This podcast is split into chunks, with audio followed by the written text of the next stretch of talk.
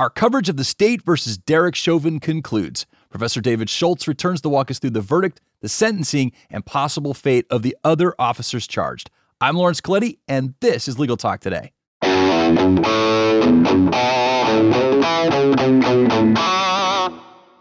Welcome back, listeners. Thank you so much for being here. We're going to jump right in after we thank our sponsor here. Thank you, Nota. Nota is powered by M&T Bank because you went to law school to be a lawyer, not an accountant. Take advantage of Nota, a no-cost IOLTA management tool that helps solo and small law firms track client funds down to the penny. Visit trustnota.com forward slash legal to learn more. That's Nota spelled N O T A. Terms and conditions may apply. All right, let's say hello one more time to Professor David Schultz from the University of Minnesota Law School and Hamline University. Welcome back, Professor. Thank you so much for being here.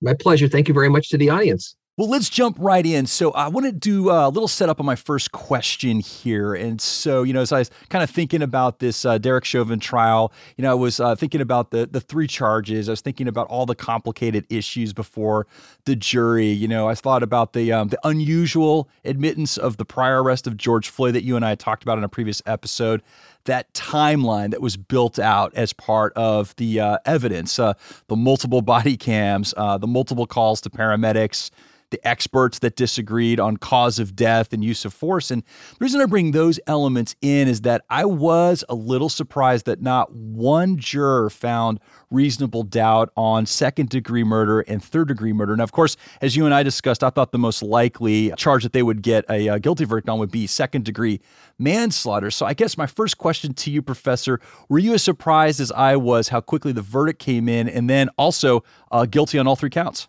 I was surprised on both counts. I originally thought that it would take at least let's say two to three days in terms of returning a verdict. I thought the jury was going to spend perhaps all day on Tuesday reviewing the evidence in terms of making decisions regarding guilt.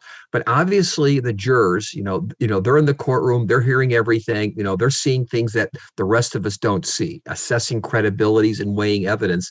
They obviously saw the matter different than the rest of us did. And it looks like at this point, they were pretty convinced, pretty solidly by the time we got to the conclusion of the trial uh, that George Floyd was killed by Derek Chauvin and that Derek Chauvin didn't enjoy any of the qualified immunities that go with what a reasonable police officer would have. So I was really surprised again on how quickly um, it happened, and two, again, surprised that they agreed to all to all three of them as fast as they did because I thought it was just going to take a couple of days for each one to be able to work it out. So at the end of the day, you have to give both the hats off to the prosecution uh, for presenting what appears to be a very strong case and perhaps maybe saying that while the defense was good, maybe the defense at the end of the day just didn't have the arguments that were there to persuade the jury. I mean, think of it this way the defense might have been so weak because the case was so strong for the prosecution.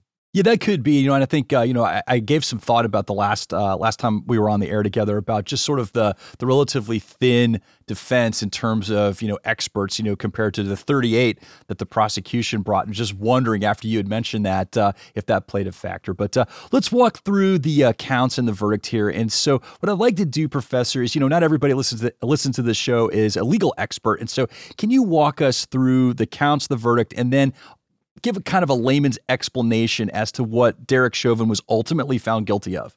Well, keep in mind that all three of the counts, whether it's second degree murder, it is second degree manslaughter, or third degree murder, all required an initial showing of the same thing that it, he caused the death of George Floyd or substantially was was the cause of his death. So clearly for all three counts, you know, this is the actus reus we're going to look at here the actus reus was that the jury was convinced at the end of the day that what the knee on the neck was exactly what it looked like. It was a knee on the neck that what either cut the blood flow or oxygen flow that killed that killed George Floyd. So all three of them had to show that. But in terms of more specifically, let's start with third degree murder. With third degree murder, required is that you had to show that somebody was engaging in an act that was eminently dangerous to others that displayed a depraved mind. Well, putting the knee on the neck is probably an act that's eminently dangerous to somebody else. And the fact, I'm suspecting, but we don't know, that he didn't take the knee off the neck, despite the fact that George Floyd was pleading with him, saying, I can't breathe, probably convinced the jury. That's evidence of, of a depraved mind. When we get to um, second degree manslaughter, again, also had to show that Derek Chauvin caused the death of George Floyd, but the standard was you had to show culpable negligence, where someone's actions create an unreasonable risk of causing death or great bodily harm to somebody else. And I would say the same thing. The court interpreted the actions of Derek Chauvin, knee on the neck, refusal to listen to the pleas, as what? Um, evidence of a culpable negligence, which Minnesota courts describe as what? Gross negligence. And then the second degree murder is what's called the felony murder doctrine in Minnesota. And in order to prove that, first, of course, had to show that he caused the death of George Floyd. But the felony murder says that you can escape having to prove intentionality for second degree murder if you can show that somebody died while in the process of committing an assault upon or another felony upon somebody else. And here, the prosecution merely had to show that what? That Derek Chauvin was was assaulting George Floyd. And again, I suspect the jury was convinced that putting a knee on the neck constituted assault. So that would have been the basis for it. That at the end of the day, I think what if we're looking at especially at the state of mind, it is his that is Derek Chauvin's what seems to be indifference to the pleas of George Floyd, to his failure to think about what it's like to put a knee on somebody's neck for nine minutes and 29 seconds when the person is pleading for their life that I think push them over, both in terms of convincing them regarding the criminal liability, but also, as the experts pointed out, that this was something way beyond what is considered to be reasonable by a police officer. When the verdict came out, I heard something that I was worried about, Professor, and I cannot remember who said it because, you know, all of my alerts just got blown up with all of the media cycle beginning. And so I heard this from somebody, and they said that the judge, the parties, and the courthouse staff all knew about the verdict in advance before it was officially announced. And so I wanted to ask you, is that true or is that just rumor? That's rumor. That's clearly rumor at this point because the judge does not know of the verdict until what? If you watched it on, you know, live streaming or whatever, the judge opens up an envelope that comes from the jury, looks at it, and then asks the jury, "Have you reached a verdict?" Under no circumstances should he have known. At most, what the judge knew is a verdict was coming down, and I think partly why there was a gap between the time when it was announced there was a verdict and it was a verdict with read was to prepare what? The courthouse to prepare let us say security in the area. But i didn't hear that rumor at all. And so i can't speak to you know the validity of, of that rumor uh, or, or the or whether that rumor existed or not. But certainly it would have been considered inappropriate for the judge or anybody to have known the verdict you know, that was my thought too. I just I'd heard that, you know, and obviously with all the security concerns, I was wondering if uh, maybe an exception was made, but it sounds like not. So, well, let, us let's, uh, let's turn to sentencing. And so, uh, just in terms of the next steps in uh, in this process, tell us about the sentencing process for Derek Chauvin. What's that going to look like? Well, the judge announced that we're not going to see sentencing for approximately two months. What's going to happen between now and the next two months is that there'll be what's called a PSI, a pre-sentencing investigation report will be put together, which is routinely what happens, which in terms of decides what where the person's going to be incarcerated, what type of conditions there are, what kind of factors surrounding they should be considered in sentencing.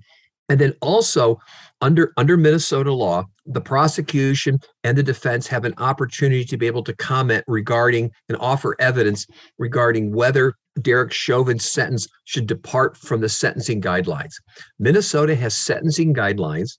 And even though, for example, let's say with second degree murder, the maximum sentence is 40 years, under the sentencing guideline grid, um, he's a first time offender. There's a presumptive sentence of 150 months or 12 and a half years. And what the prosecution is going to ask for is to say that given the type of crime that existed here, we would like to have an upward departure by the judge.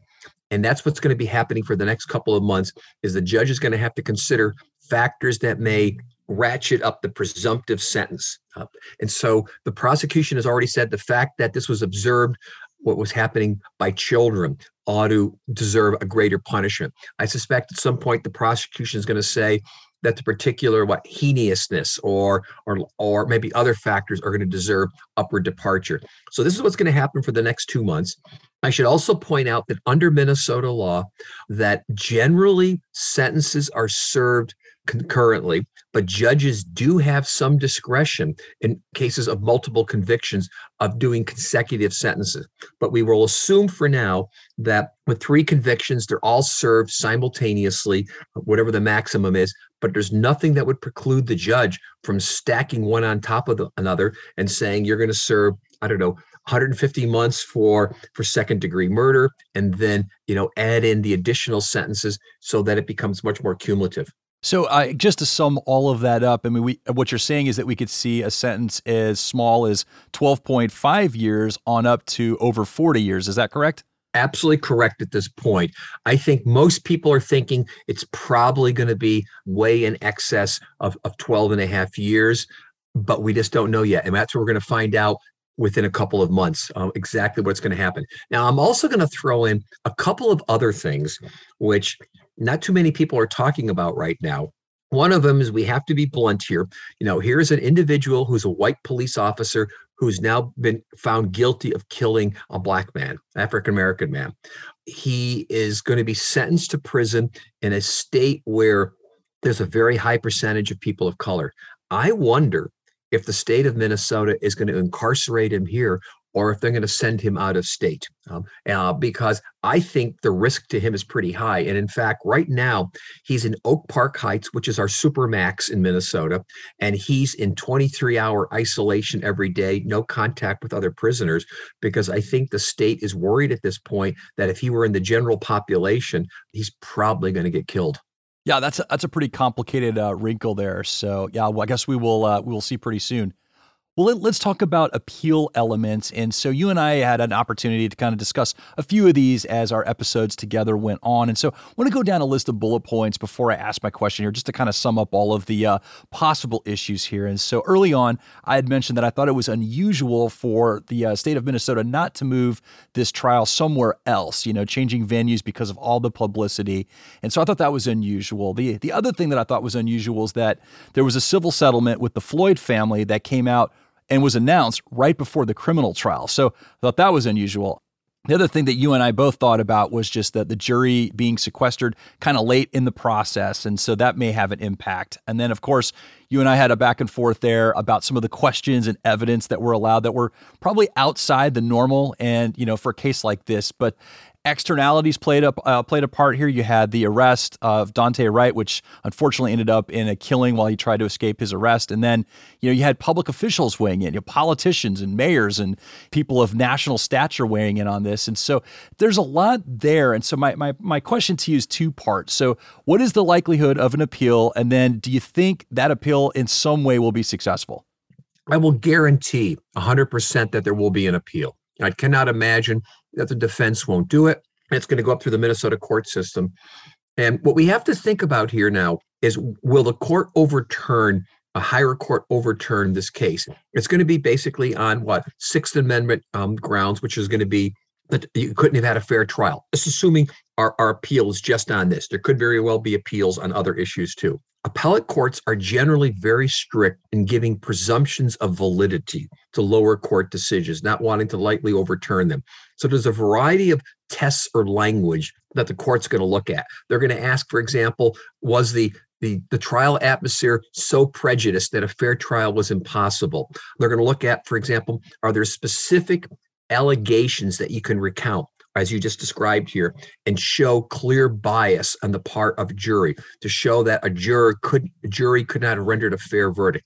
Now, of course, if we had a clear smoking gun, let's say we had two jurors who did affidavits afterwards and said, There's no way I could have voted to acquit because I was afraid for my life or afraid for, let's say, riding across the city.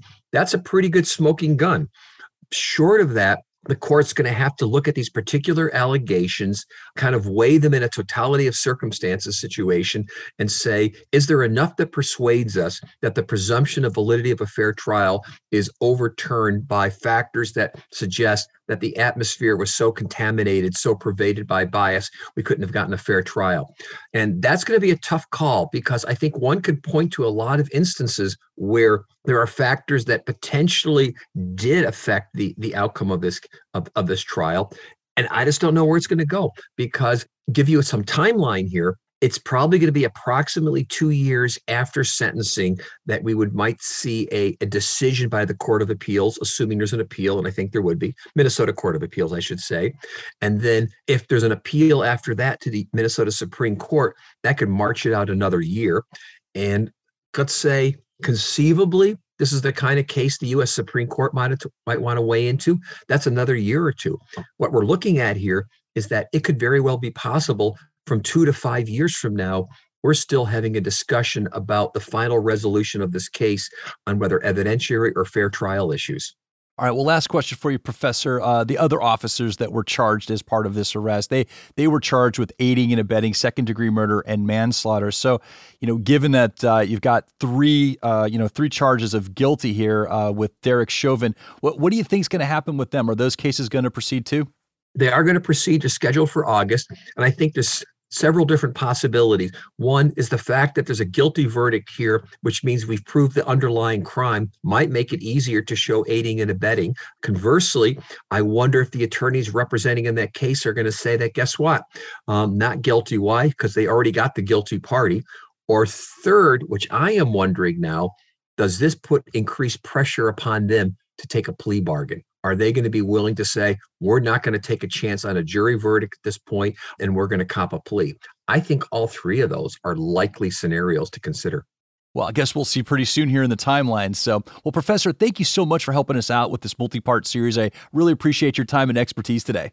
My pleasure. Thank you very much. And thank you to the audience. And thank you, listeners, for tuning in and making this show part of your day. I hope you found this series informative and worth your while. And also, once again, thank you to our sponsor, Nota. You can find them at trustnota.com forward slash legal. That's Nota, spelled N O T A. And last but not least, thank you to our team producer, Molly McDonough, and our LTN audio crew for being so flexible during this series of episodes. Much appreciated. This has been Legal Talk Today. I'm Laurence Colletti. Have a great day, everybody.